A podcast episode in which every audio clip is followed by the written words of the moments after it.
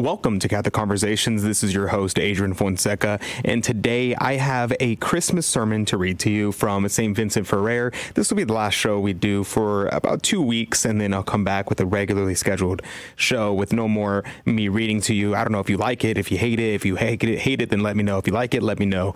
Uh, you can do that by emailing me at fonsecaproduction at gmail.com or sending me a message uh, or commenting down below if you're watching on YouTube. Other than that, I'm going to throw you right into interview I don't want to waste too much more of your time.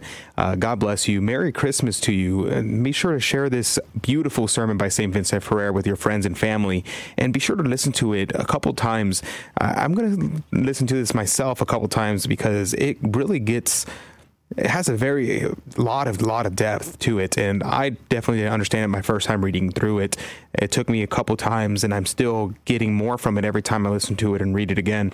Anyway god bless you. Merry christmas to you. Happy new year to you. And i look forward to having uh, many more shows in the coming year. We might change things up a bit. I have a couple ideas and i'll run them by you and see what you think. Uh, without further ado here is the sermon of st vincent ferrer for christmas day Praise be to Jesus Christ, and we're going to give to you today a sermon from St. Vincent Ferrer on the Christmas Day, on Christmas Day sermon. And, you know, just so you know, just a quick, quick biography of St. Vincent Ferrer. He was an amazing saint who had visions of the saints, who had uh, performed miracles, who sprouted wings, who did amazing things, converted entire synagogues of Jews and mosques of Muslims amazing, amazing evangelist. And this is one of his sermons that I'm going to read to you today.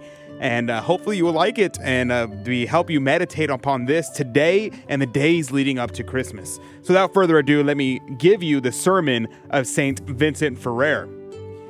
This day is born to you a Savior. Our sermon will be about the birth of our Lord Jesus Christ in the virgin birth. And but that you might sense the spiritual sweetness of the feast, we shall salute the glorious Mother of God. Hail Mary, full of grace, the Lord is with thee. Blessed art thou amongst women, and blessed is the fruit of thy womb, Jesus. Holy Mary, Mother of God, pray for us sinners, now and at the hour of our death. Amen. There is born to us, from the beginning of the world up to the birth of Christ, there has never been heard such good news, nor so useful for mankind like the news of the proposed theme. This day is born to you a Savior to all who are lost and damned and sentenced to hell, the declaration of the Blessed Nativity I deal with in five conclusions.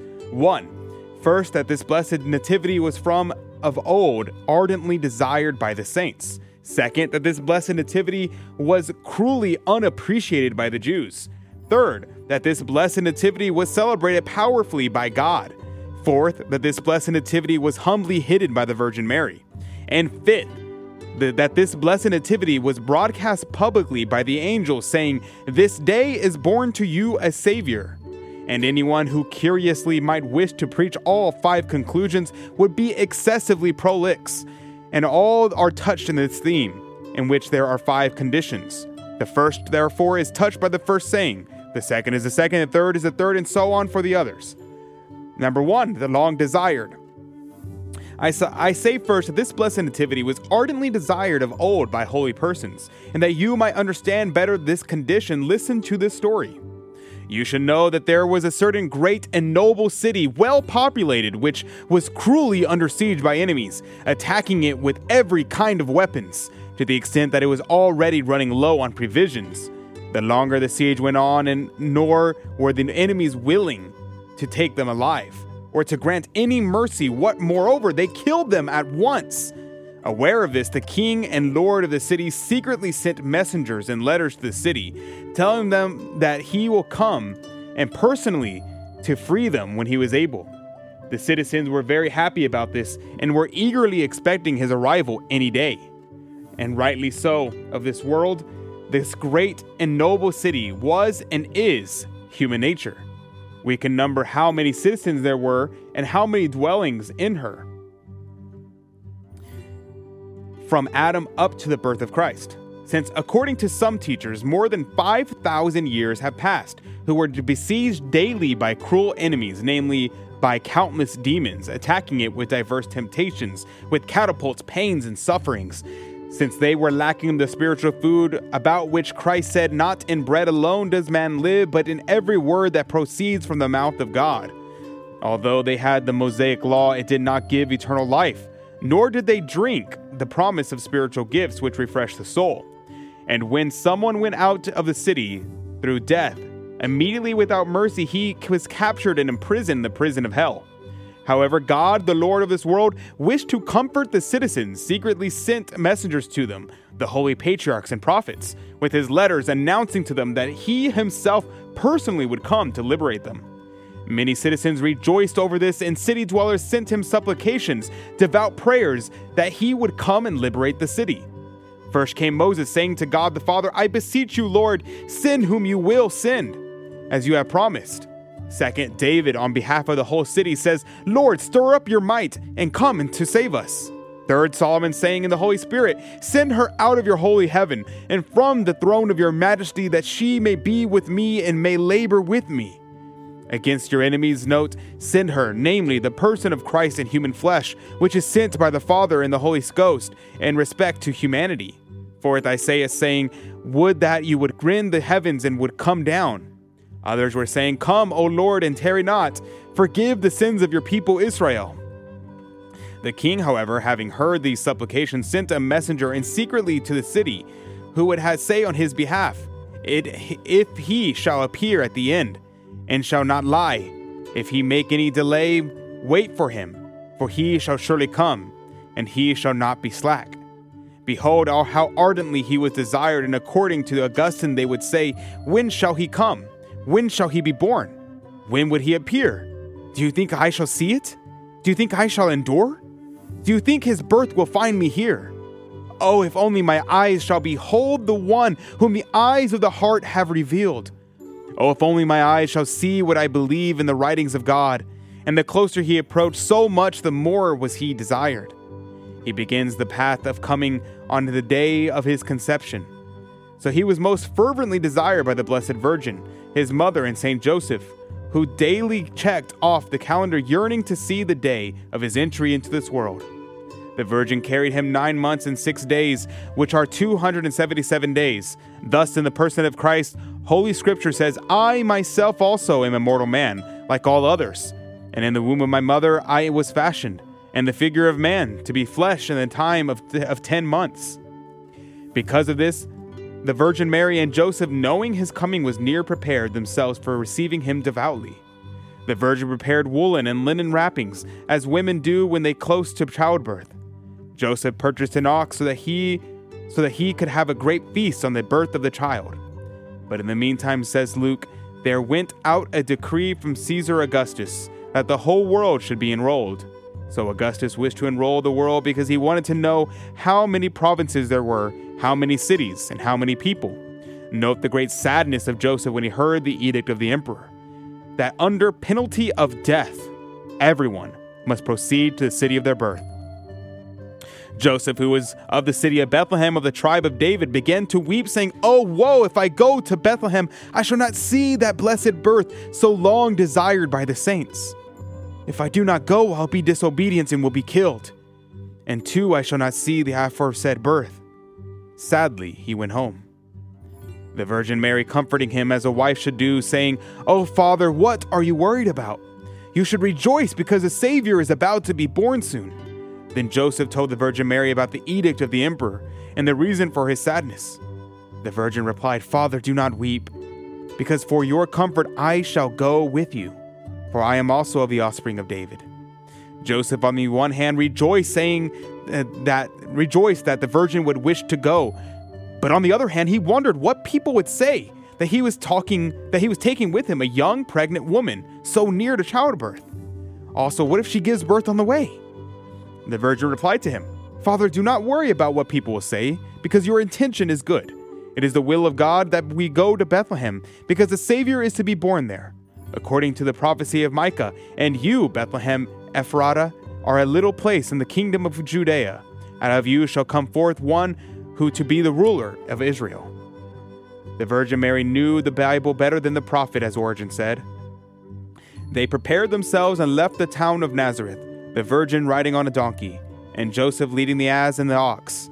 Behold, the Queen of Paradise, and those she was traveling with. Then was fulfilled the prophecy of Haggai on this event, saying, Yet one moment, and I will move the heaven and the earth, and the sea and the dry land, and I will move all nations, and desired of all nations shall come, and I will fill this house with glory, says the Lord of hosts. Note one moment because it was only a moment of time from the prophet Haggai until Christ. And I move the heaven. When he speaks of the immovable inferior heaven, St. Thomas says in the Prima Pars that when some angel receives a revelation from God, immediately he reveals it to the others, so that nothing there is kept a secret. So the archangel Gabriel in the holy court of the Trinity which he had the revelation of the incarnation and the nativity of the Son of God, about which he was the messenger, immediately revealed it to all the others. And so the heavens moved out of joy and rejoicing and dancing because of the reparation of the fall. So I will move the earth, the Virgin Mary is called the virginal earth, who is to produce the fruit of life, who was moved by the angel's salutation when troubled at his saying, thought within herself what manner of salutation this should be. Then I shall move the sea and the dry land. When from the edict of the emperor the peoples would proceed to their sites, some by the sea, some by land, and shall come, then shall come the desired of all the ages. So much for the first conclusion. Cruelly unappreciated. The second conclusion says that this, that this blessed nativity was cruelly unappreciated by the Jews. History says that when Joseph and the Virgin were in the city of Bethlehem, they found no hospitality nor any house nor hospice that was willing to receive them. Three reasons are alleged for this. First, because they were the last to arrive and they had to go slowly on the way. So whoever came last often seems to be angry. Secondly, although the city of Bethlehem was small, it nevertheless teemed with many in military service and citizens and nobles, all who were of the tribe of David, who had been born in this city. They had many reservations in advance for their lodgings.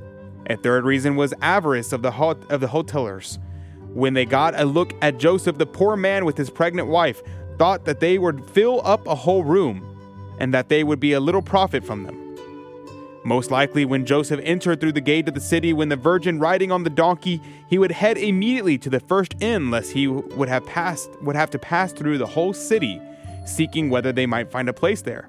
When they asked who and how many were in the party, they saw there were only two, with an ox and an ass. Thinking we will learn little, they told them to move on because there is no place here for you. At the next inn, the answer was that there was no vacancies. Imagine Joseph's anxiety here and the shame of the Virgin Mary, thus going from door to door.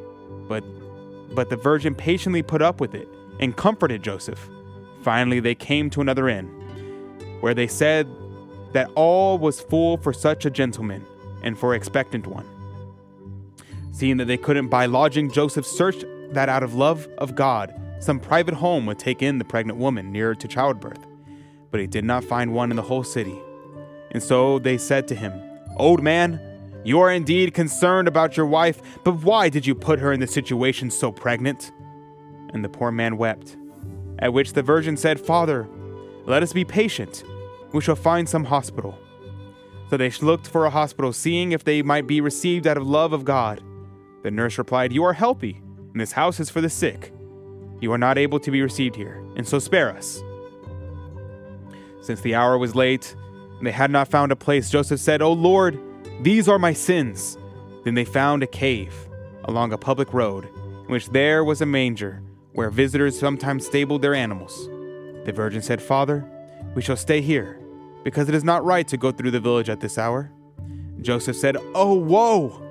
We shall never find a house. The Virgin Mary said, Father, the whole world is the house of God, so let us stay here. Then Joseph, with the greatest reverence, assisted the Virgin from the donkey and entered the refuge.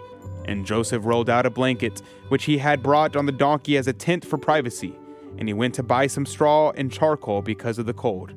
And from a little straw he made a bed for the Queen of Heaven, saying, O Lord, what will you say to me that I have placed your mother? On such a bed. And in this place they stayed for at least 13 days. The gloss on St. Matthew chapter 2 said that the kings from the east found Christ the King still there in that cave. Behold the palace of the Queen of Paradise. Behold how the glorious birth was little appreciated by the Jews. God had revealed this to Jeremiah the prophet, who weeping said in the person of the Jews, We have sinned against thee, O expectation of Israel. The Savior thereof is in time of trouble. Why will you be a stranger in the land as a mighty wayfaring man turning into lodge? Why will you be as a wandering man, as a mighty man that cannot save? Thus this prophecy was fulfilled. So much for the second conclusion. A moral aside, who of you does not know now in his heart, oh, if I had been there then and had known him, I would have received him into my home? Would you that would would that you would not be in the same condemnation or cruelty with the Jews? Have you ever today seen a pregnant young woman in this village with Joseph and never took them in? The consecrated host which the priest brings forth, like Joseph, is the virgin pregnant with the Son of God. Who of you receives him by communicating devoutly? None, I believe.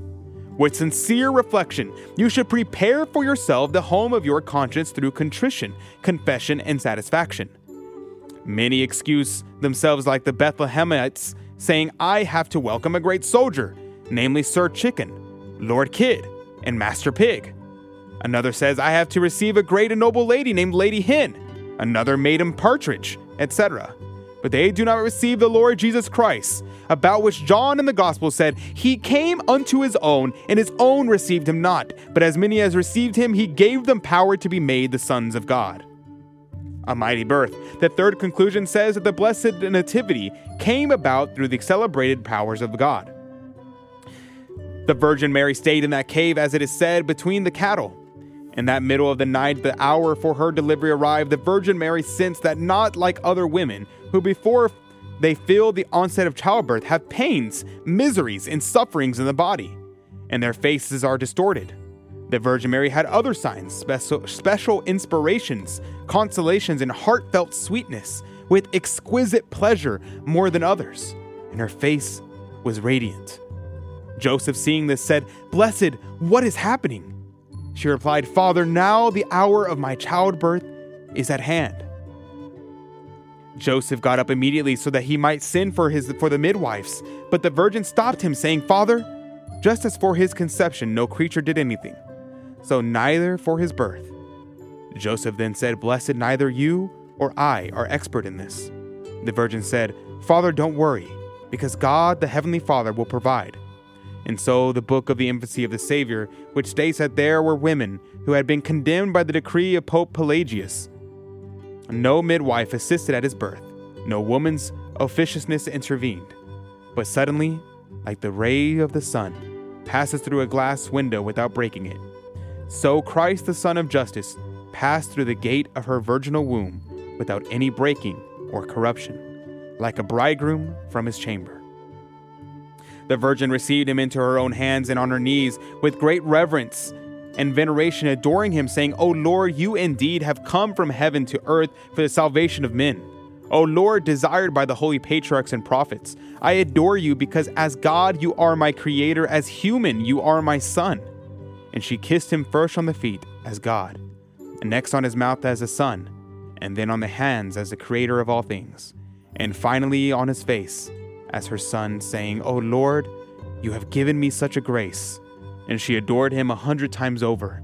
And as someone has reported, she said, You are the Lord my God, you are my Redeemer, you are my beloved Son. Ambrose, O Blessed Virgin, who can open the treasure of your heart to us? Here you, all, you adore your child as God, and here you kiss him as a son. Joseph, weeping for joy, said, Blessed, permit me to adore your son, the long desired Son of God. How he adored him, saying, O Lord, you have granted me such a grace. Kings and prophets wished to see you, and they did not see. And to me, a sinner, you have given such a grace that I should see you. Then, in, then the infant began to cry because of the cold. Joseph immediately warmed the blankets, and the virgin wrapped him. Then Joseph wanted to call for a wet nurse, but the virgin again stopped him. Joseph said, Blessed, what are you doing? For you do not have milk. Doctors say that from the same root comes milk and children. So a woman who does not know man does not have milk. The virgin replied, Father God will Father, God shall provide. Then the virgin on her knees prayed God the Father, saying, God the Father, you and I have one son in common. So you who provide for all creatures ought to provide some milk for him. Then suddenly her breasts were filled with milk, sent to her from heaven. So the church says the virgin, not knowing man without pain, gives birth to the Savior of the ages. The virgin herself, with full breast, nursed the very King of the angels. So much for the third conclusion. Humble and hidden. The fourth conclusion states that the Blessed Nativity happened to a virgin, humble and hidden. History says that as soon as Christ was born, his body shone like the rising sun, and the night became as midday, and so it was light. Think how many who were not sleeping and wandering about such a brightness sought to see the source of the light and ran towards such a great spectacle of light. The virgin, sensing the excitement of people, placed the child in the manger. Jews came to see the source of light. Some of them said, Prophecy says that when the Messiah will be born, night shall be light as day. Others asked if this might be he. Some said, Be quiet, don't make, make, don't make much of it. If Herod finds out, he will kill us. So that out of fear of Herod, they did not dare receive the Messiah king. Of this light, the prophet said, The people that walked in darkness have seen a great light. To them that dwelt in the region of the shadow of death, of the sin of ingratitude, a light has risen for them. You have multiplied the nation to see the light, and have not increased the joy, because no one brought him or the virgin a gift. Of that light, it is said, it is pointed out when it is said, and it follows, For a child is born to us, and a son is given to us, not the Father nor the Holy Spirit. Here the question is raised why did the Blessed Virgin place her son in the manger between the beast? But if what if the ox with horns or the donkey with teeth had attacked? St. Luke wishes to excuse the virgin, saying she laid him in a manger because there is no room for him for them in the inn, in this cave. But one might respond to St. Luke Could not the Virgin have given birth without pain and suffering, placed or positioned him in her arms or on her breast? Why put him between animals? The response is for three reasons. First, to fulfill the scriptural truth. Second, to alleviate bodily needs. And third, to teach us a moral lesson. As for the first, it is prophesied that he would be placed between the animals and humbly be adored. Think what kind of joy the Blessed Virgin had when she, her son, adored by an ox and an ass. How sad when she how sad when she saw him ignored by the Jews. And so was fulfilled the prophecy of Isaiah, saying, "Hear, O ye heavens, and give and give ear." O earth, for the Lord hath spoken. I have brought up children and exalted them, but they have despised me. The ox knows his owner, and the ass his master's crib, but Israel has not known me bodily needs. As for the second reason, you have already seen how cold it could be at that time. Think if the Virgin Mary was cold, because we do not read that they brought linen coats. For this reason, she placed her child in the manger so that the animals might warm him with their breath, as, as it was revealed by Habakkuk the prophet, who said this Lord, I have heard your voice, and I have feared. Lord, I have considered your work in the middle of two animals, you shall be known. The moral lesson, as for the third reason, the virgin does this so that he might be instructed in good morals. An ox is a great animal having two big horns, which signify the temporal lords and rulers of the community. The donkey, which carries burdens, signifies peasants and subjects, and the virgin places her son in the middle, pointing out that all can indeed be saved by the saving justice of the Lord, and that not by hatred, nor by love, nor by fear, nor by bribes they give unjustly Vassals too by giving faith, obedience, and reverence for their lords. Second, the ox is a clean animal, which in olden times was sacrificed to God. So it symbolizes the priest, who offers sacrifice to God. The simple as signifies the, la- the laity. The virgin places her son between them, implying that all can be saved. Third, the ox which does not bear burdens. This signifies the rich who do not labor with their hands. The ass signifies the workers if they be patient. Fourth, the ox which has horns signifies devout and holy people. Two horns are true prudence or adherence to the faith and prompt obedience to commandments. The surely as signifies sinners, who, if they are repentant, can be saved. Fifth, the ox which chews the cud and has divided hooves signifies the learned, masters and doctors who ruminate by studying and the divided hooves mean they have knowledge of the Old and the New Testament. The ass signifies the ignorant. Christ is placed in the middle, and the text of David confirms it. Men and beasts you will preserve, O Lord. O how you have multiplied your mercy, O God. Note men both powerful and powerless, both learned and rich, and daft and draft animals, crude sinners and the ignorant shall be saved by the Lord. Open proclaim. The fifth conclusion says that the Blessed Nativity was openly proclaimed by the angels when they appeared to the shepherds, telling the good news. For this day is born this to you a Savior, who is Christ the Lord, in the city of David. St. Luke writes, a little story is told about the angels at the birth of Christ, that God the Father from heaven, while he was throwing a big party over the birth of Christ, sent to them to earth, sent them to earth so that they there might be a feast here also. This blessed nativity was revealed to the watching shepherds, not to the sleeping Emperor Octavian, nor in Jerusalem to the masters and teachers, nor to the priests, but to the shepherds singing their songs. Why this? Bernard says that shepherds have five qualities in which it's shown to which persons God reveals his secrets and gives his glory. First, the shepherds were keeping watch over their flocks, in which it is shown the shepherds, both temporal and ecclesiastical, ought to watch over the flock committed to them, lest they be devoured by the wolves of especially notorious sin. Because the community is not punished for secret sins. To such shepherds, God reveals his glory and grace. Secondly, they play their flutes harmoniously, in which is shown that to devout and peaceful persons who play music through their prayers and supplications, God reveals his grace and glory. Third, because they were in the desert, and the harshness of penance, where eating and drinking and sleeping was hard, in which it is shown that to those who live in the rigors of penitence, God reveals his grace and glory. Fourthly, because they were poor men, so Christ says, But woe to you that are rich, for you have your consolation. And fifthly, because they were simple men, they despised no one. To such God gives his grace. Authority of Christ, I confess to you, O Father, Lord of heaven and earth, because you have hid these things from the wise and the prudent, and have revealed them to the lowly ones. In the name of the Father, and of the Son, and the Holy Ghost, Amen.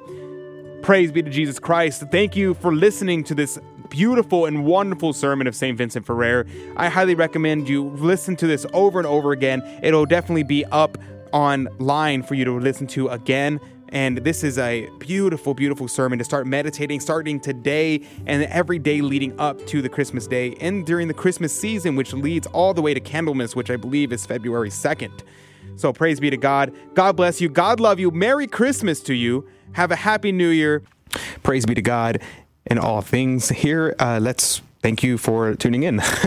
uh, let's close out in a prayer real quick. I forgot to add the Hail Mary at the end right there, so I'm going to add it in right now. And we'll, uh, if you have any questions, comments, concerns, soapboxes, negativities, or positivities, or anything in between, you can email me at fonsecaproduction at gmail.com. That's Fonseca, F O N S E C A, production at gmail.com.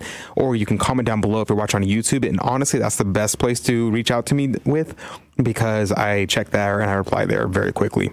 And share this with whoever you think would like this like and subscribe and uh, that's about it i think I, I hit everything so there you go god bless you god love you and let's pray in hail mary in the name of the father and son and the holy ghost amen Ave Maria, gratia plena, Dominus tecum, benedicta tu mulieribus, et benedictus fructus ventris tui, Iesus. Santa Maria Mater Dei, ora pro nobis peccatoribus, nunc et in hora mortis nostri. Amen. In the name of the Father, and the Son, and the Holy Ghost. Amen.